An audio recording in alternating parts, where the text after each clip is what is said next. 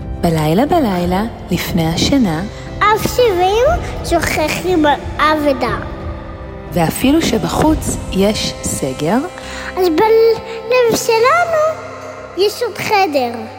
ועל מה נדבר היום?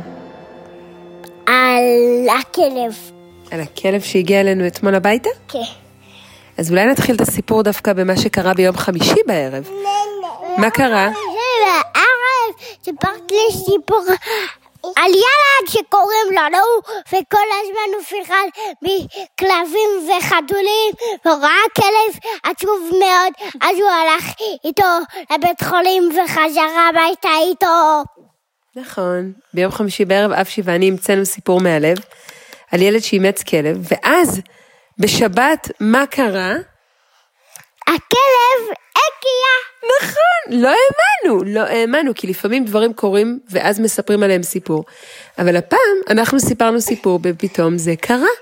ואיך היה נראה הכלב שהגיע אלינו הביתה? שחור לבן ג'ינג'י. הוא היה גדול או קטן? גדול. ואף שנורא שמח, כי מה אתה חשבת? כי הוא שהוא בן ושהוא משרת, אבל הוא היה זקן והוא לא שרת. נכון, אבל גם חשבת שהוא יישאר אצלנו בבית לתמיד, נכון? כן. איך קראת לו איזה שם? ים. נכון, אבשלום קרא לו ים.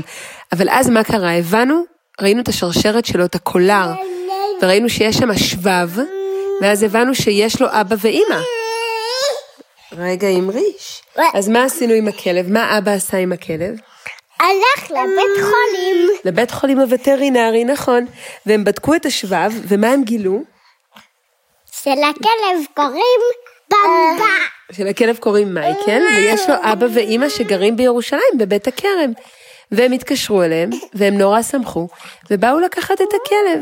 וגם אבא פעם סיפר על מישהו